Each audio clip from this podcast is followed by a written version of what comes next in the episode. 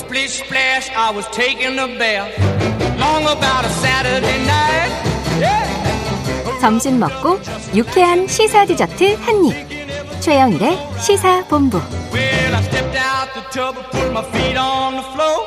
I wrapped the towel around me and I opened the door. And in a splish splash, I jumped back in the bath. Well, how was I to know there was a party going 네, 시사본부 매일 이 시간 청취자분들에게 드리는 깜짝 간식 선물이 있죠. 오늘 오후도 물론 준비되어 있습니다. 편의점 상품권 마음대로 골라 드시면 됩니다. 자, 코너 들으시면서 문자 보내주시면 되고요. 짧은 문자 50원, 긴 문자 100원 드는 샵 9730으로 의견 많이 많이 보내주시기 바랍니다. 자, 월요일 마지막 코너죠. 전 세계 지구촌에서 벌어지는 생생한 국제 뉴스를 살펴보는 시간입니다. 국제 본부. 자, 문희정 국제시사평론가 나와 계십니다. 어서 오세요. 네, 안녕하세요. 자, 오랜만에 이 도시를 가보는 것 같은데, 홍콩입니다. 음, 홍콩 분위기, 불과 몇 년 사이에 사뭇 달라졌다는 얘기예요. 그렇죠. 홍콩에 경찰 출신 행정장관이 선출됐다면서요. 그렇습니다. 이 홍콩의 분위기가 달라진 그 이유를 설명을 먼저 드리면 음. 2020년 6월 1일에 기습적으로 홍콩 국가보안법이 시행이 됐죠. 네. 그러면서 예전 글로벌 금융의 허브로서나 또는 자유로운 홍콩을 이제 찾아볼 수 없게 됐습니다.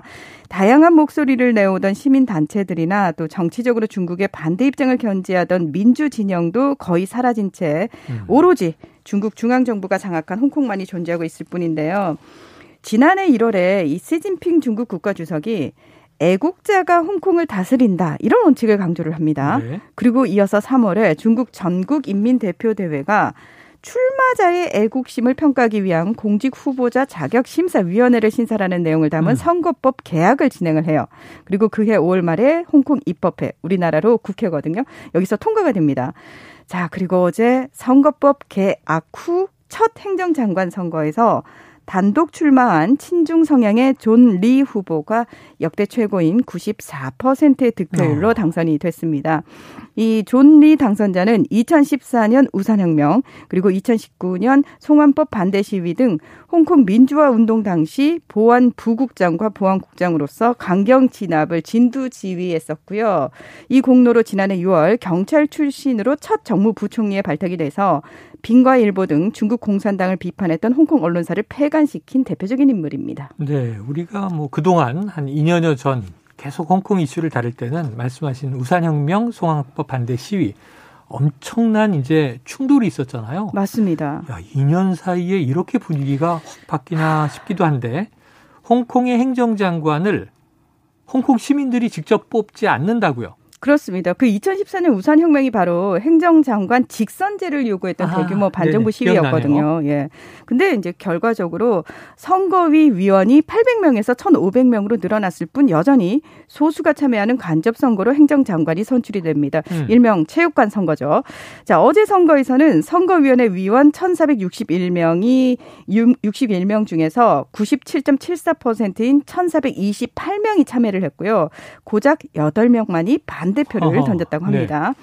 자, 이미 민주 진영의 출마조차 봉쇄된 상태에서 중국 중앙정부가 결정한 인물이 당연히 당선되는 하나만한 선거였기 때문에 음. 선거 전부터 관심도도 낮은 편이었고요. 뭐 제대로 된 유세라든지 검증 과정도 거의 다 생략된 선거였습니다. 그러니까 저는 2년 사이에 홍콩 시민들의 분위기가 왜 이렇게 바뀌어서 그때 당시에 탄압을 했던 인물이 나왔는데 97% 이런 찬성이 어떻게 나오지 그랬는데 아, 홍콩 시민들에 의한 선거가 아니었던 것 같습니다. 그렇습니다. 자, 그래서인지 새 행정장관에 대해서 뭐 기대보다는 우려가 더 많다고요. 그렇습니다. 이 친중파로 꼽히는 존 리가 홍콩 정부의 1인자인 행정장관 자리에 앉으면서 뭐 홍콩에 대한 중국의 장악력 더 커지지 않겠느냐 이런 분석 네네. 당연히 나오고 있고요.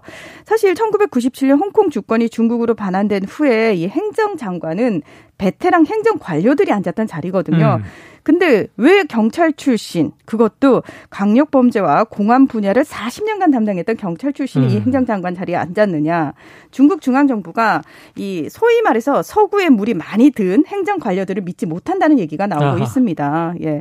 그래서 홍콩 사우스 차이나 모닝 포스트는 러시아의 우크라이나 침공 이후 중국이 직면한 압박이 고조되고 또 영국과 미국이 홍콩 내 시민의 자유 후퇴를 비판하는 상황에서 중국이 그에 맞서 싸울 strongman을 골랐다.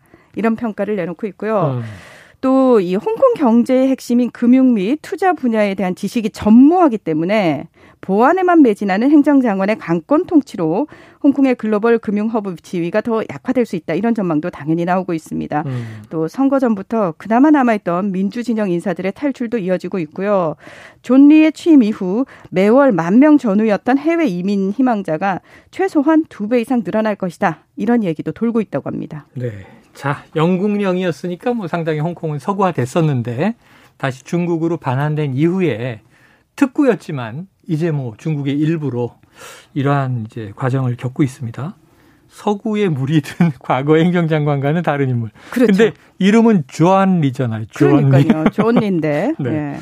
자, 그리고요. 또 오늘 다른 나라 필리핀에서도 대통령 선거가 진행되고 있다고 하는데 여기는 또 독재자의 아들이 당선될 가능성이 높다? 이건 아, 어떤 소식입니까? 지금 사실 웃음이 나오는 게 너무 기가 막혀서 네네. 최근 들어서 이렇게 선거 이렇게 치른 우리나라를 비롯해서 다 네. 예, 좀 그렇습니다. 음. 오늘 필리핀 전역에서는 오후 7시까지 대통령과 부통령 따로 선출합니다. 아. 상원 의원 13명, 하원 의원 300명, 각 지방 자치단체장 18,000명을 뽑는 선거가 다 하네요, 선거를. 동시에 진행됩니다. 그래서 어. 선거 관련 사진을 보시면은 무슨 시험 치르듯이 표기를 계속 하고 하고 있어요. 의자에 앉아가지고. 네. 예. 필리핀을 나락으로 빠뜨린 독재자 마르코스의 아들인 아. 페르디난드 봉봉 마르코스 주니어 전 상원 의원과 인권 변호사 출신의 레니 로브레도 현 부통령이 맞붙고 있습니다. 네네. 하지만 일주일 전 마지막 여론조사에서 마르코스 후보가 56%의 지지율로 23%를 얻은 로브레도 후보를 압도적으로 이겨서 어. 이변이 없는 한 당선이 확실시 되고 있고요. 이야. 또 러닝메이트가 아니라 별도로 선출하는 부통령은 로드리고 두테르테 현 대통령의 딸인 사라 두테르테 후보가 압도적인 지지율로 거의 당선이 확실시 되는 상황입니다. 이야, 지금 두테르테 대통령도 굉장히 strongman인데 네. 그 딸이 러닝메이트로 부통령 후보고 대통령 후보는 아, 전 예전 독재자 마르코스의 마르코스. 아들이다. 야, 이게 좀 충격적인데요. 그 네. 마르코스 이멜다의 아들이네요. 아, 그렇습니다. 그 이멜다 하면 삼천 켤레의 구두. 유명했죠. 어, 예, 유명했죠. 저희 고등학교 때 이때 필리핀에서 혁명이 일어났는데 아, 이때 군이 국민의 편을 들어서 이제 결국은 이제 정권을 전복했어요. 그때가 1986년이었습니다. 아, 제 대학교 네. 무렵이군요. 네. 제가 초등학생 네. 때. 자, 악명 높은 이 독재자의 아들과 현재 철권 통치를 하고 있는 대통령의 딸이 대통령과 부통령으로 선출될 가능성이 음. 높다. 그 어떤 사회적인 맥락과 이유가 있을까요? 우선 지금 필리핀은 40세 이하 유권자가 56%에 달하고 마르코스 후보는 주로 청년층의 지지를 받고 있습니다. 그런데 어. 결정적으로 이들은 지난 30여 년 전에 필리핀에서 무슨 일이 일어났는지 아. 잘 알지 못할 뿐만 네네. 아니라 또 그 시대를 기억하고 있는 기성 세대들도 오랜 경기 침체에 지쳐서 아 차라리 그때가 낫다라는 어. 왜곡 현상이 벌어지고 네네. 있다는 겁니다. 또 이미 두테르테 대통령에 의해서 거의 대부분의 언론들이 통제를 받고 있기 때문에 제대로 된 보도가 될리 만무하고요. 게다가 70% 이상 사람들이 소셜 미디어를 활발하게 사용하는 현실에서 SNS를 통한 가짜 뉴스가 판을 치고 있다는 겁니다. 음. 그러니까 주로 마르코스 안철수 후보의 지지자들이 만들어서 유포하는 이 가짜 뉴스들은 상대 후보에 대한 근거 없는 소문과 악랄한 비, 비방이 난무하고요. 음. 어, 심지어 마르코스 후보 선친의 독재와 탄압의 정치를 미화하는 내용을 담고 있다는 겁니다. 이를 막기 위해서 페이스북과 트위터 등이 두 달 새 700여 개의 계정을 폐쇄했음에도 신규 계정이 더 빠른 속도로 늘고 음. 있을 정도라고 하고요. 워싱턴 포스트는 쫓겨난 가문이 행한 수십 년간의 노력의 결과물이자 의도적인 집단 기억 왜곡의 결과물이다. 이런 분석을 해놨습니다. 야, 워싱턴 포스트의 분석이 인상적입니다. 네. 쫓겨난 가문이 행한 수십 년간의 노력의 결과물이자 의도적인 집단 기억 왜곡의 결과물이다. 자, 필리핀에서 이렇게 마르코스 가문처럼 정치 가문이 대대로 정계를 장악하는 시스템은 있어 왔다면서요. 그렇습니다. 이 AFP 통신도 국민에게 쫓겨난 독재자의 아들이 36년 만에 아버지를 포함한 가문의 실추된 이미지 복권을 할 수 있었던 이유를 필리핀 특유의 왕조 정치에서 찾고 있는데요. 음. 자, 1500년대부터 시작된 서구 열강 제국주의 국가들의 식민 지배 기간 동안 본국에 빌붙어서 권력을 장악한 몇몇 가문들이 그 지역의 정치와 경제 권력을 다 독점을 합니다. 네. 그러면서 특혜를 나눠주거나 표를 사고 폭력에 의존하면서 권력의 자리를 지켜온 겁니다. 음. 그러니까 전문가들은 특히 독재자 마르코스를 몰아내기 위해서 1986년 국민들이 봉기를 일으킨 이후에도 필리핀 내 가문 정치는 더 공고해졌다 이런 분석을 네. 했는데요.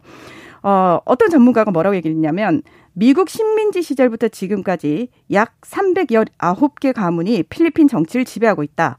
수십 개 가문이 힘을 잃었지만 2019년 중간 선거에서도 234개 가문이 의원직을 차지했다. 필리핀에서 영향력 있는 가문의 지위가 항상 일정하게 유지되는 것은 아니지만 힘을 잃은 가문도 언제든 권력을 되찾을 수 있는 정치 시스템이 고착화돼 있다. 이렇게 지적을 했습니다. 네. 아, 그러니까 제대로 산업이 발전하지 못한 필리핀에서는 먹고 살기 위해서 그 지역에 그 정치 가문에 빌붙을 수밖에 없고 충성할 수밖에 없거든요. 네. 그래서 정치 신인이 다시 들어가거나 하더라도 이것도 쉽지 않고 설사 소수가 들어가더라도 이미 그 정치 가문들의 카르텔을 깨기가 쉽지 않다는 겁니다. 알겠습니다. 참 정치 권력을 집안이 나눠 먹고 있다. 안 되겠죠. 안타까운 소식인데 개선되기를 바라면서 어, 지금 문희정 국제시사 평론가와 국제본부 여기까지 하죠. 고맙습니다. 네, 고맙습니다. 자, 오늘 편의점 상품권 받으실 청취자분 3203-7294-5212 1636-3272-6103 이렇게 아, 여섯 분입니다. 자, 오늘 최영일의 시사본부 여기까지고요. 저는 내일 대통령 취임식 날 12시 20분에 찾아뵙겠습니다. 청취해 주신 여러분 고맙습니다.